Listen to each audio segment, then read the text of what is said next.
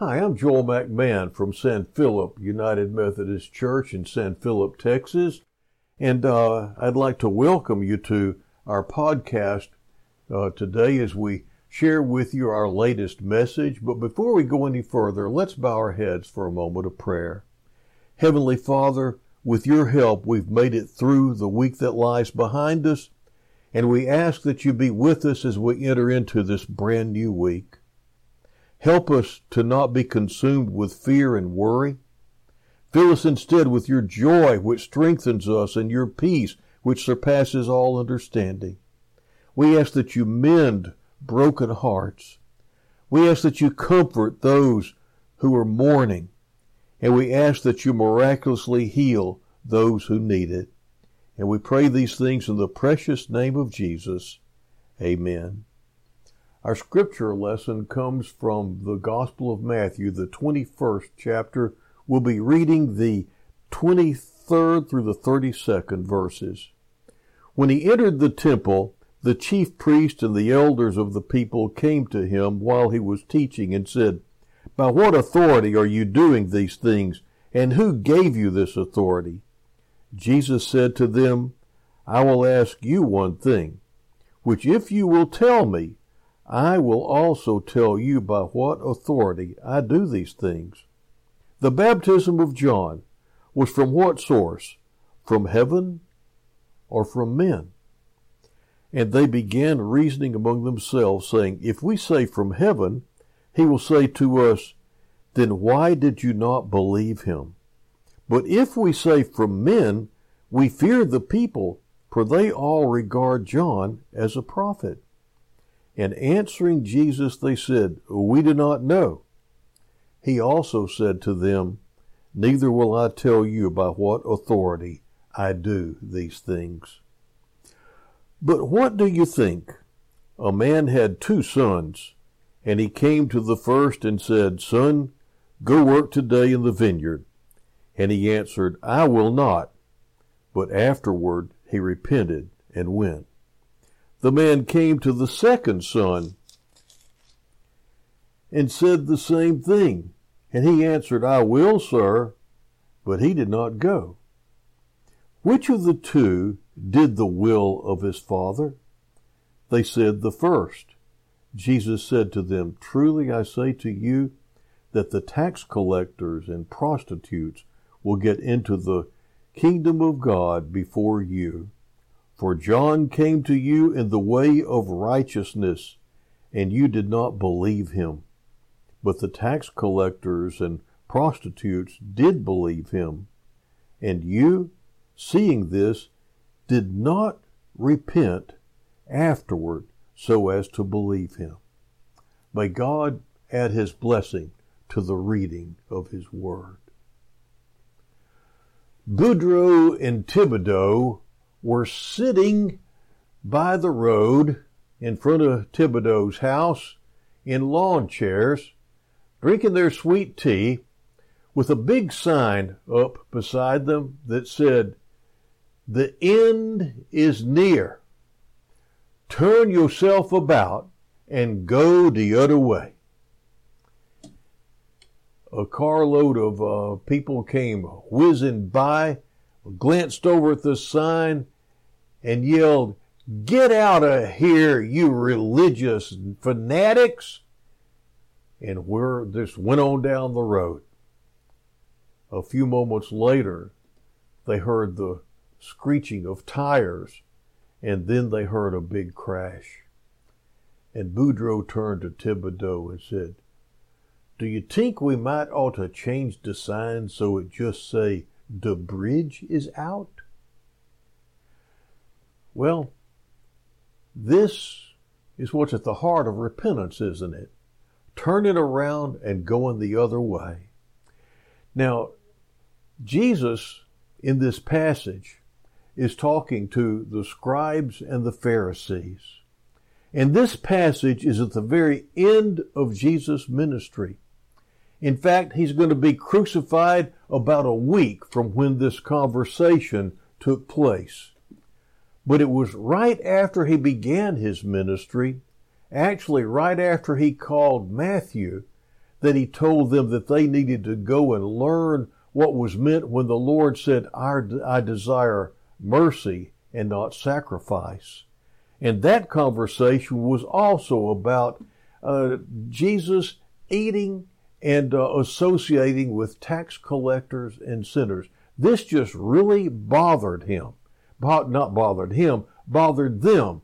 That, the, that Jesus was associating with people that they thought were beneath their station because of their place in life. And Jesus was trying to get something across to them.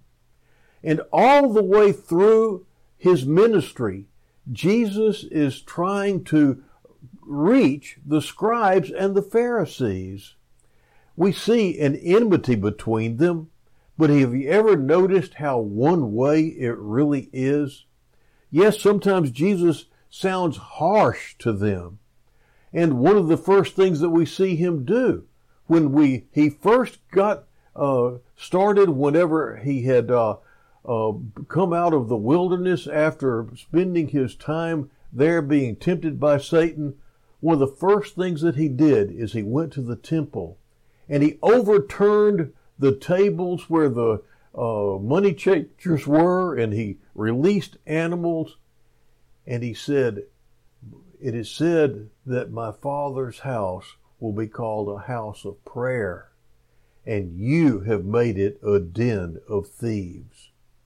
Yes, that looked like an attack, but really it was a direct message to them, calling them to look at what God really was wanting of them instead of what they had made up and finagled and turned into a religion instead of helping people into a right relationship with God. They're just capitalizing on religion. And all the way through his ministry, we see this take place. By the fifth chapter of the Gospel of John, we see that they already were wanting to kill him.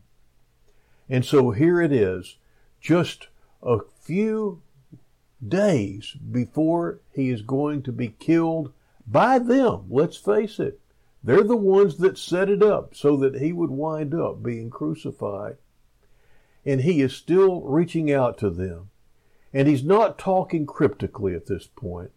Now, we need to realize that it wasn't long before that that he had shared the story of the lost coin and the story of the lost sheep, and the story of the lost son. And the scribes and the Pharisees saw that he was talking about them whenever he was talking about the elder brother. And we spent a lot of time talking about uh, the parable of the prodigal son. And uh, I'm afraid that sometimes when we look at these parables about the, the coin and the sheep and the son, that we can get the impression that sinners matter more to Jesus than good people, that bad people matter more to him than good people, that he seems to pay more attention to sinners than he does to what we might consider good people. But look at the what's going on here. The worst people that we're looking at those who have hatred and bitterness in their hearts are those who are wanting to kill Jesus, the religious leaders of the day. They are the ones that are not coming to repentance. And he has tried and tried to reach them, and they just hardened their hearts more and more. They were jealous. They felt their positions threatened and yet he continues to reach out to them in love and truth, even though they hated him. And uh, the thing is, you see, it's not that he favors the lost over the saved. It's just that we all sin and fall short of the glory of God, and we need to all come to repentance. We need repentance in our lives. John the Baptist began his ministry by telling the people they needed to repent. When Jesus began preaching, his first message was repent, for the kingdom of heaven is near. The kingdom of God is at hand. In the book of Revelation, we're going to see him still saying that we need to repent. And so if you see this properly, you see that the scribes and the Pharisees are just as sinful. They're just as bad as the tax gatherers, or uh, the tax collectors, and uh, the sinners were. And so this is the point that it's come to shortly before he dies. And in this particular parable that he gives of the two sons, he makes it so clear what the problem is. You have two sons. The father goes to one and he says, I want you to go work in the field. And the son, first son says, No, not going to do it. But later he repents and he goes and he works in the field. And then he goes to the second son and he says, I want you to go and work in the field, I want you to go and work in the vineyard. And the second son says, Okay, Dad, I'm on my way. And he never goes. Now, some people would look at this and they would see that Jesus is trying to convey to the Pharisees that he is the one who is doing the will of the Father. Even though he did not say no, he said yes and went and did the will of his Father.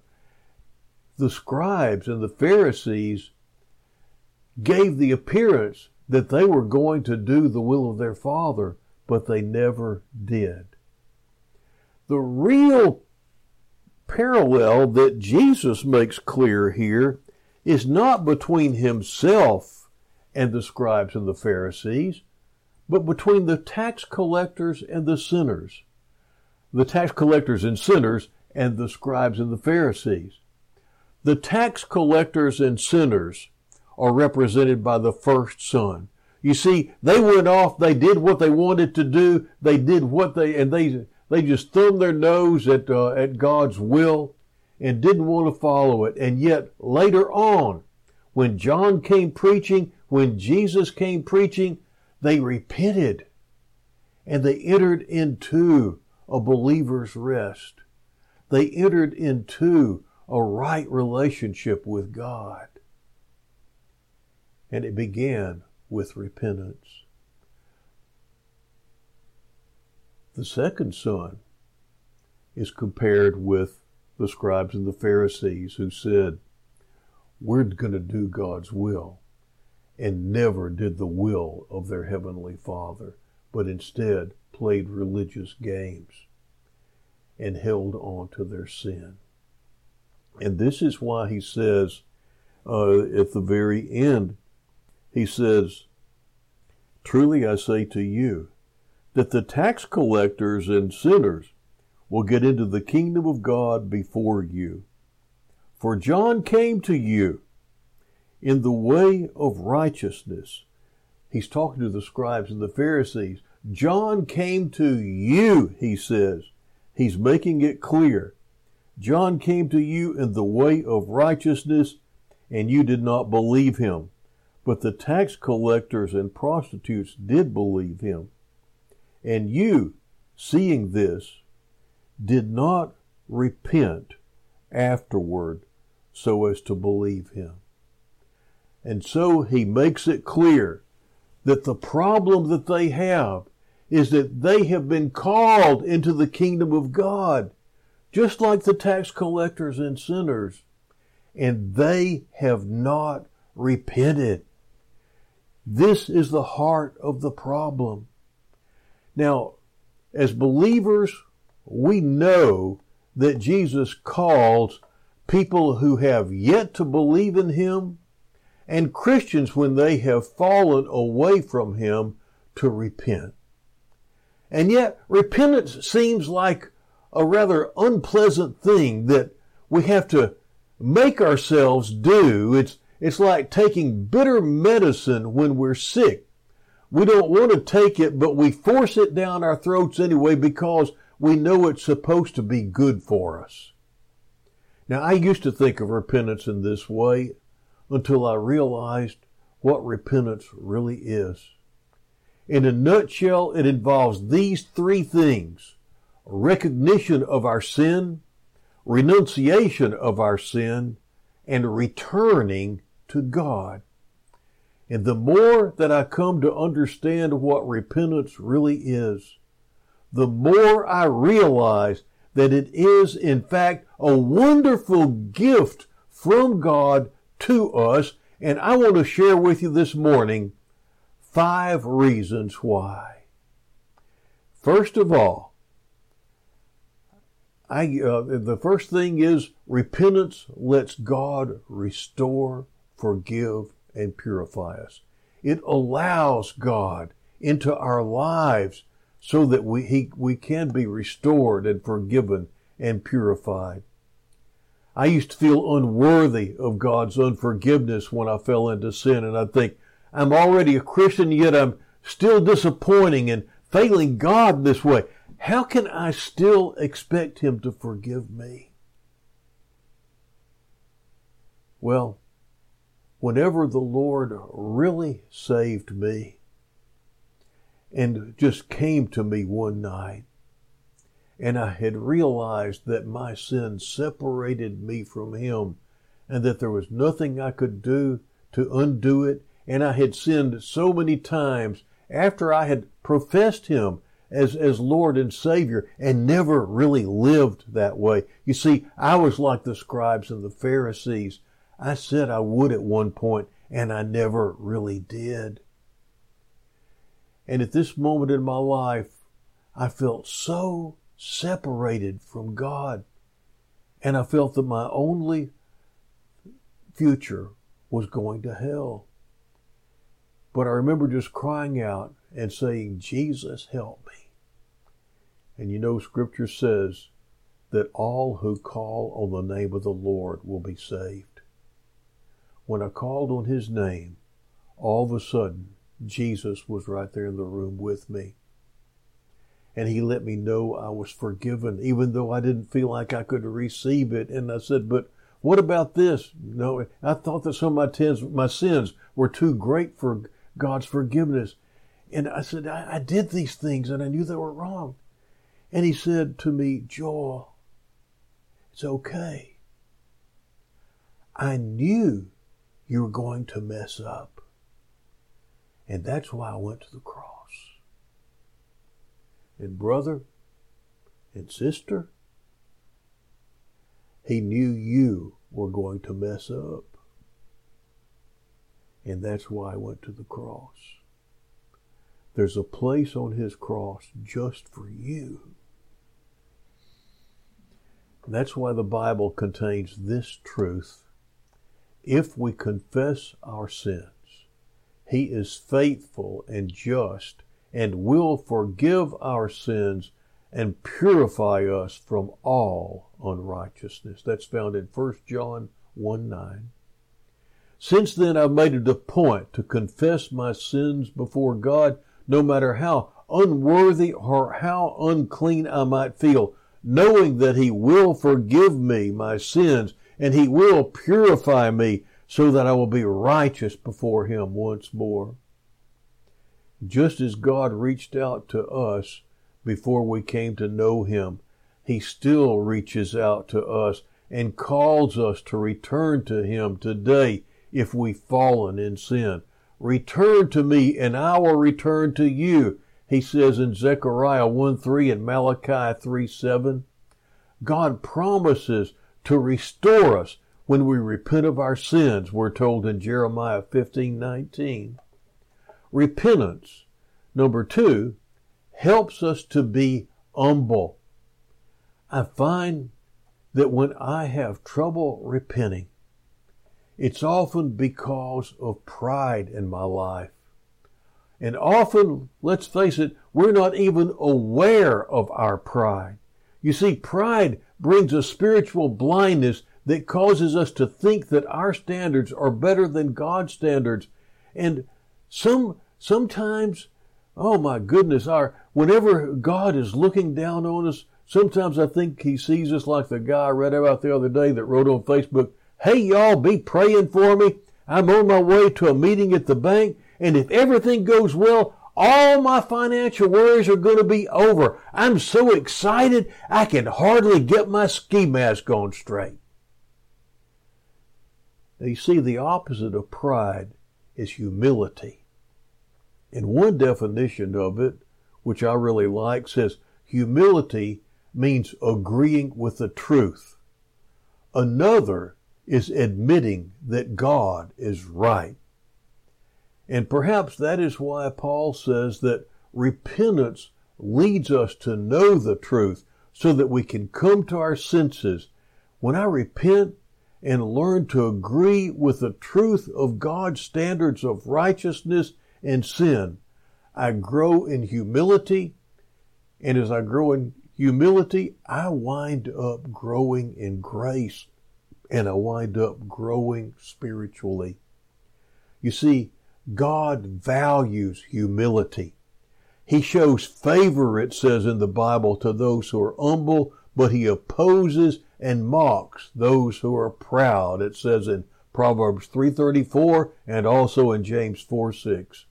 So let's be quick to repent so that we may grow in humility and in spirit and receive and enjoy God's favor. The third thing that he uh, that that comes from repentance is it drives the devil away from us, and that's so important.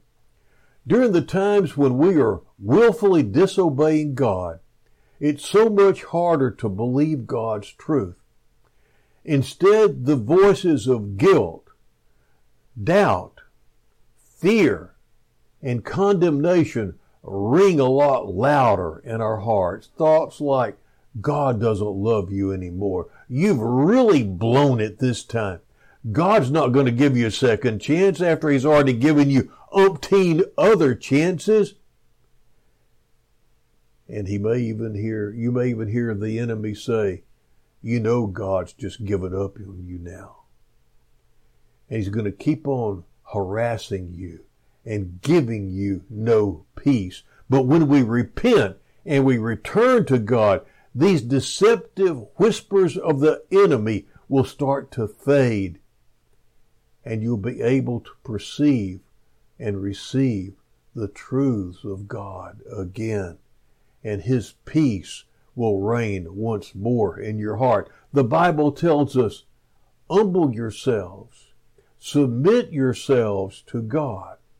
Resist the devil and he will flee from you. In this verse, submission to God means washing our hands and purifying our hearts from sin and double mindedness. And that begins by turning toward God in repentance.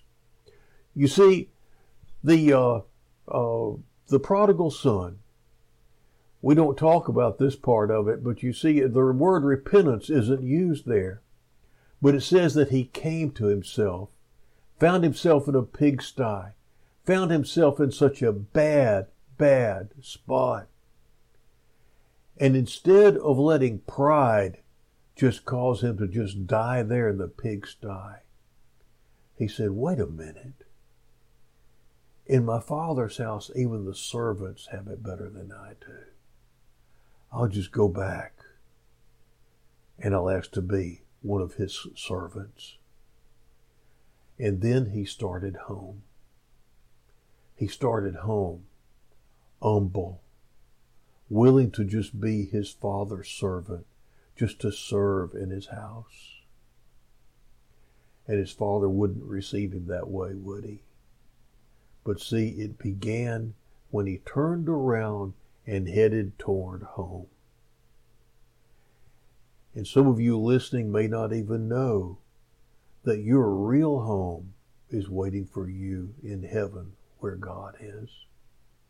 But you turn in this life away from, from doing what you want to do. See, the prodigal son took out on his own, doing his own thing. And like uh, uh, Dr. Phil says, How's that working for you? That's kind of the moment that uh, our prodigal son came to.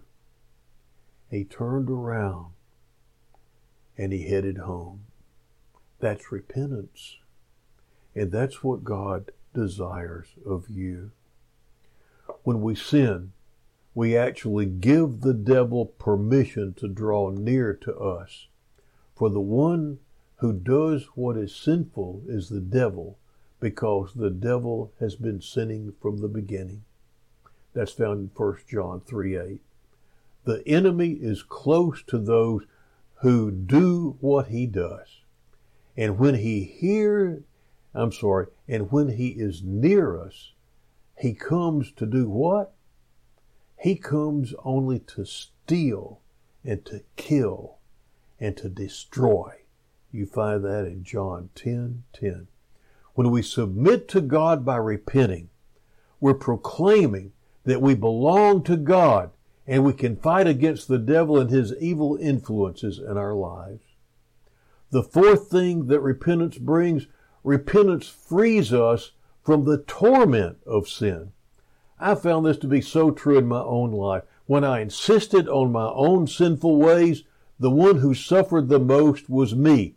Although my sin may feel good, it ultimately hurts more than it seems to promise. It brings death, it brings destruction. And when I wasn't willing to confess my sins to God and others due to pride and shame, I found myself continuing in my sins because the devil had gained a foothold in my life to ensnare me in the darkness. It's only when I brought these sins into the light by confessing them uh, that those sins started to lose their power to further deceive and hurt me.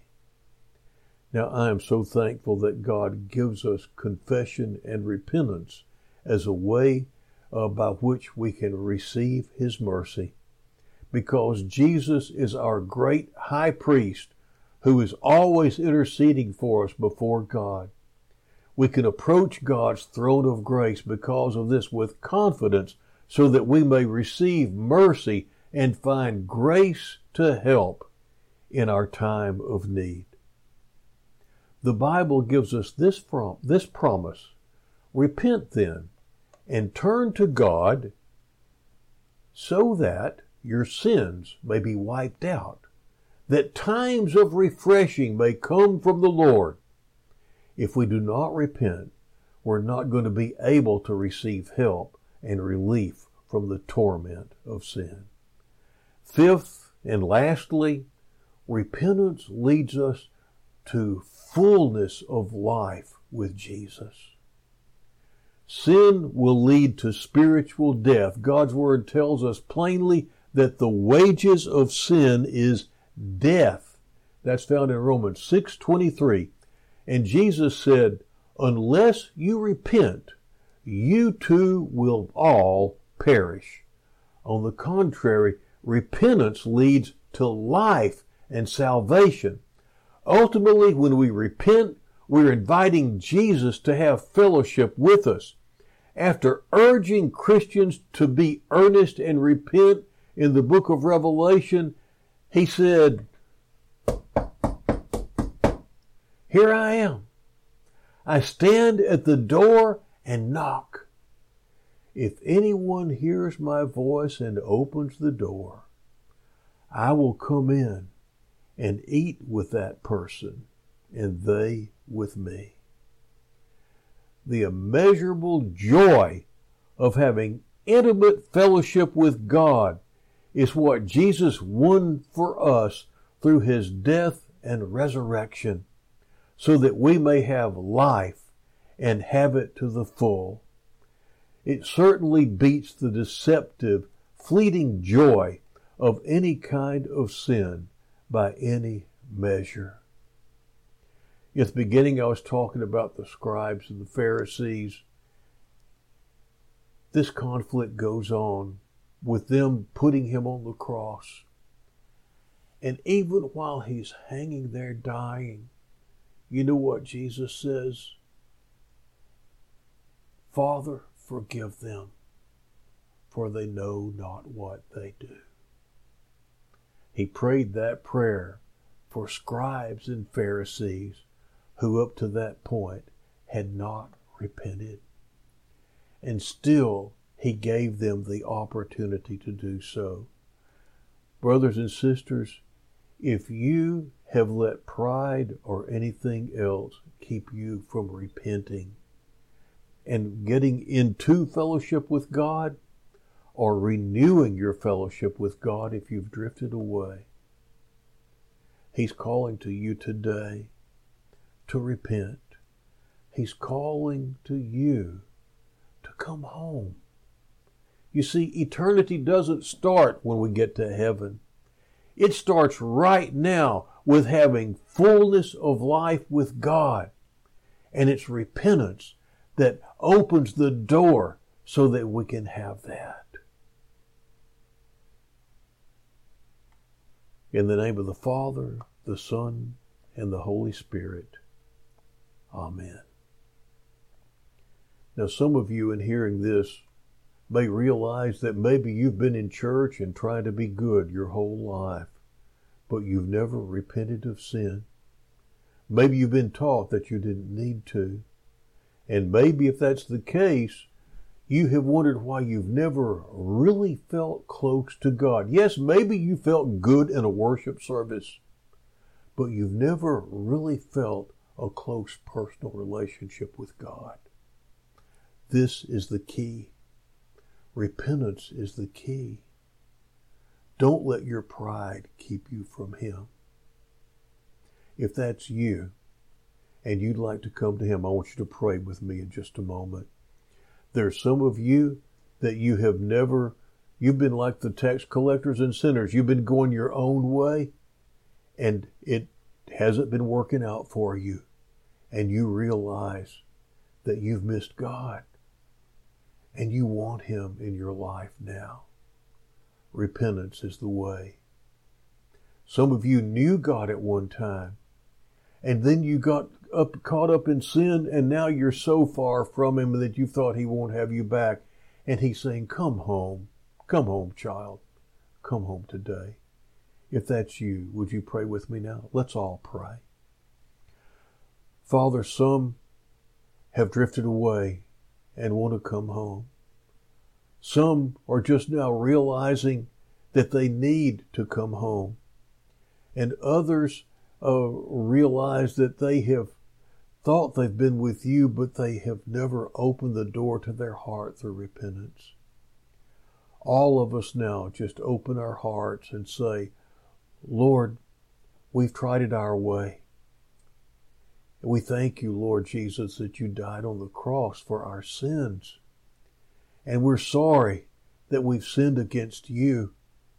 And we ask that you forgive us. And we thank you that you have forgiven us through your precious blood, that you have bought our salvation and you paid the price for our sin so that we can be reconciled with you. And Lord, we receive that tonight. We receive it today. We ask, O oh God, that you would wash us and cleanse us and make us whole once more. Father, I pray that everybody that's prayed that prayer will just sense you fulfilling your promise that uh, you would come in to the heart that's open, to the door that's open, and sup with them. That if uh, we would uh, uh call upon your name, that you would come to us, Lord. I pray that you'll pour out your Holy Spirit upon them and they will know your reality and your presence like they've never known it before. In Jesus' name, amen. Thank you for listening and thank you for praying with me. And we will see you right here again next week. Goodbye and God bless.